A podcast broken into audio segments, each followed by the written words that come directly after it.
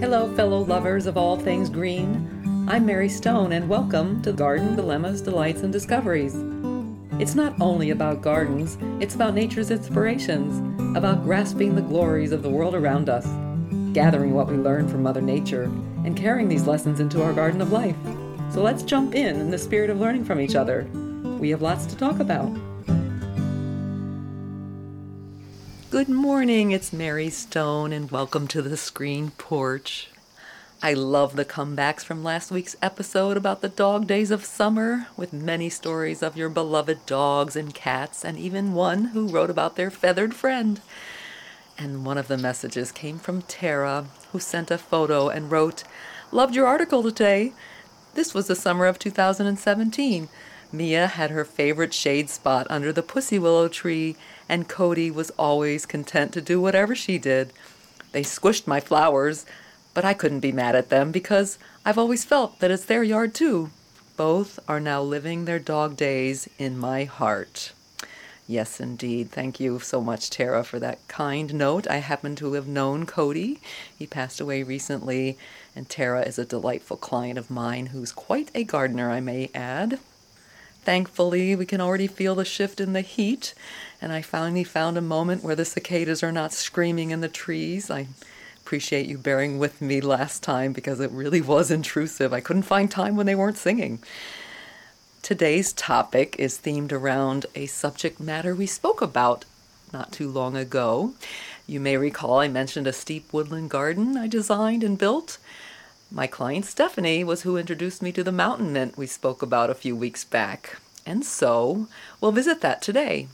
We'll talk about plants perfect for a steep woodland garden, plus a few tips on planting on a hillside. And it starts like this Hello, fellow listeners and readers. Working with Stephanie of Denville, New Jersey, who moved from the West Coast, was a privilege. She bought a cute cottage in a lake community overlooking a magnificent forest. The severe back slope is a dilemma for those who wish to meander amongst the trees. That's where a steep woodland garden comes in. Thanks to a brave installer's can do attitude, we designed and built a flight of meandering garden steps and walls using boulders from the woods. I have to tell you, it was precarious at times. Robert doesn't think so, but uh, there was a time when his equipment was, um, let's just say, kind of uh, teetering on the slope, but he managed through it. Robert Molinet uncovered 50 years of debris from the previous owner's house renovations, including old bicycles and tires, and a Snoopy pencil dated my year of birth that I didn't fess up about. We'll keep that to ourselves, won't we, ladies?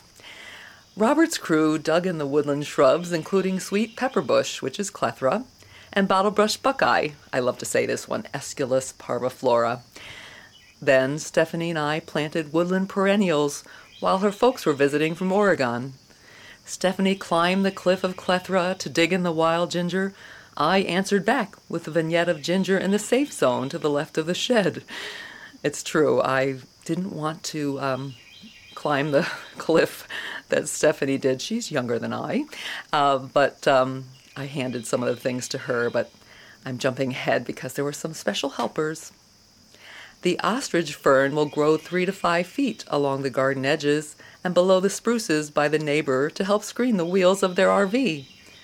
Around the gravel patio, we dug in the largest species of hellebores, with evergreen holly like leaves that will bloom pale yellowish green in late winter. And I'm going to include the um, link to the column in the show notes so all the botanical names will be there. So that's my way of avoiding some of these complicated names. You know how I stumble through them. They are complicated, but some are fun, like Aesculus parviflora. so, getting back to my story. Alongside the hellebores, we planted marginal shield fern with blue green fronds. A favorite fern in the lineup is Lady in Red, lady fern with burgundy red stems.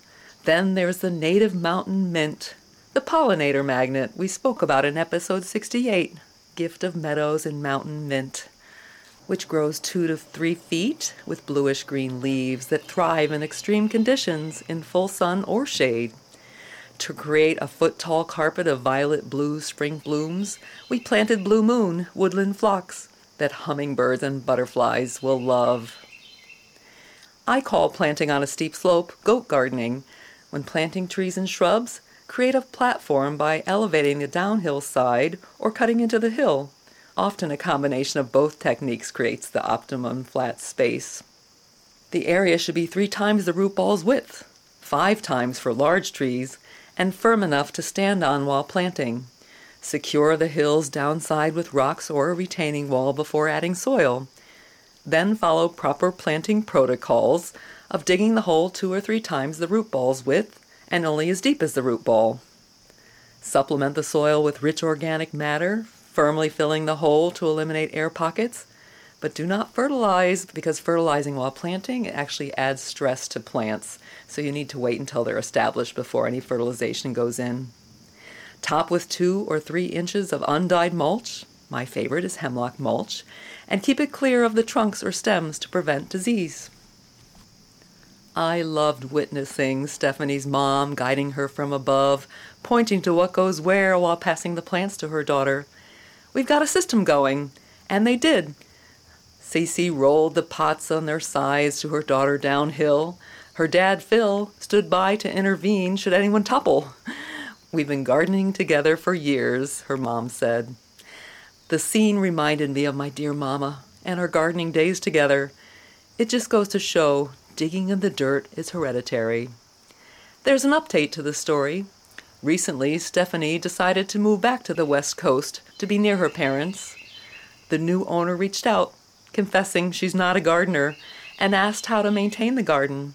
The good news is there's not much to do now that the woodland garden filled with native beauties is well rooted. Let Mother Nature, the ultimate gardener, do her thing. And I assure all of you, kind listeners, that even if you're not a fan of digging in the dirt, you're a gardener by respecting, nurturing, and admiring nature in the garden of life. Garden Dilemmas? AskMaryStone.com. Yes, indeed, digging in the dirt is hereditary. The scene on planting day with Stephanie's folks reminded me of a story about proper hillside planting. That's also a column on the Garden Dilemmas website, and it was inspired by a cherished maple tree. I'm going to read a little bit of the excerpt from it. It was the spring of 2011 that my sister Dot, who lives in Chesterfield, Virginia, planted a red maple, which is Acer rubrum, in the tiered garden she and her hubby built to manage the slope in their backyard. At the time, our dear mom had just moved in and especially admired the tree with its red tinged emerging leaves and glorious fall color. She had missed the change of seasons over the 30 years she lived in Florida. Sadly, the tree was severely damaged by Hurricane Irene when a two foot caliber oak fell, skinning the bark on one side. Soon after, limbs began to die back, which they pruned each year. Dot asked if I'd assess the remaining half of a tree. One sidedness symptoms often indicate that part of the root system is not taking up proper nourishment or moisture, which is one of the risks of planting on a slope. The wound on the trunk is another contributing factor. So, my dear big sister listened to her little sis and created a platform for the tree. The following spring, she sent a photo of the beautiful tree recovering. Here's a picture of the recovering red maple. Isn't the new growth wonderful? a promise of rebirth and new beginnings. Plants genuinely are resilient, especially with the love and admiration of caregivers. It's comforting to imagine that mom may still have a nurturing influence from above.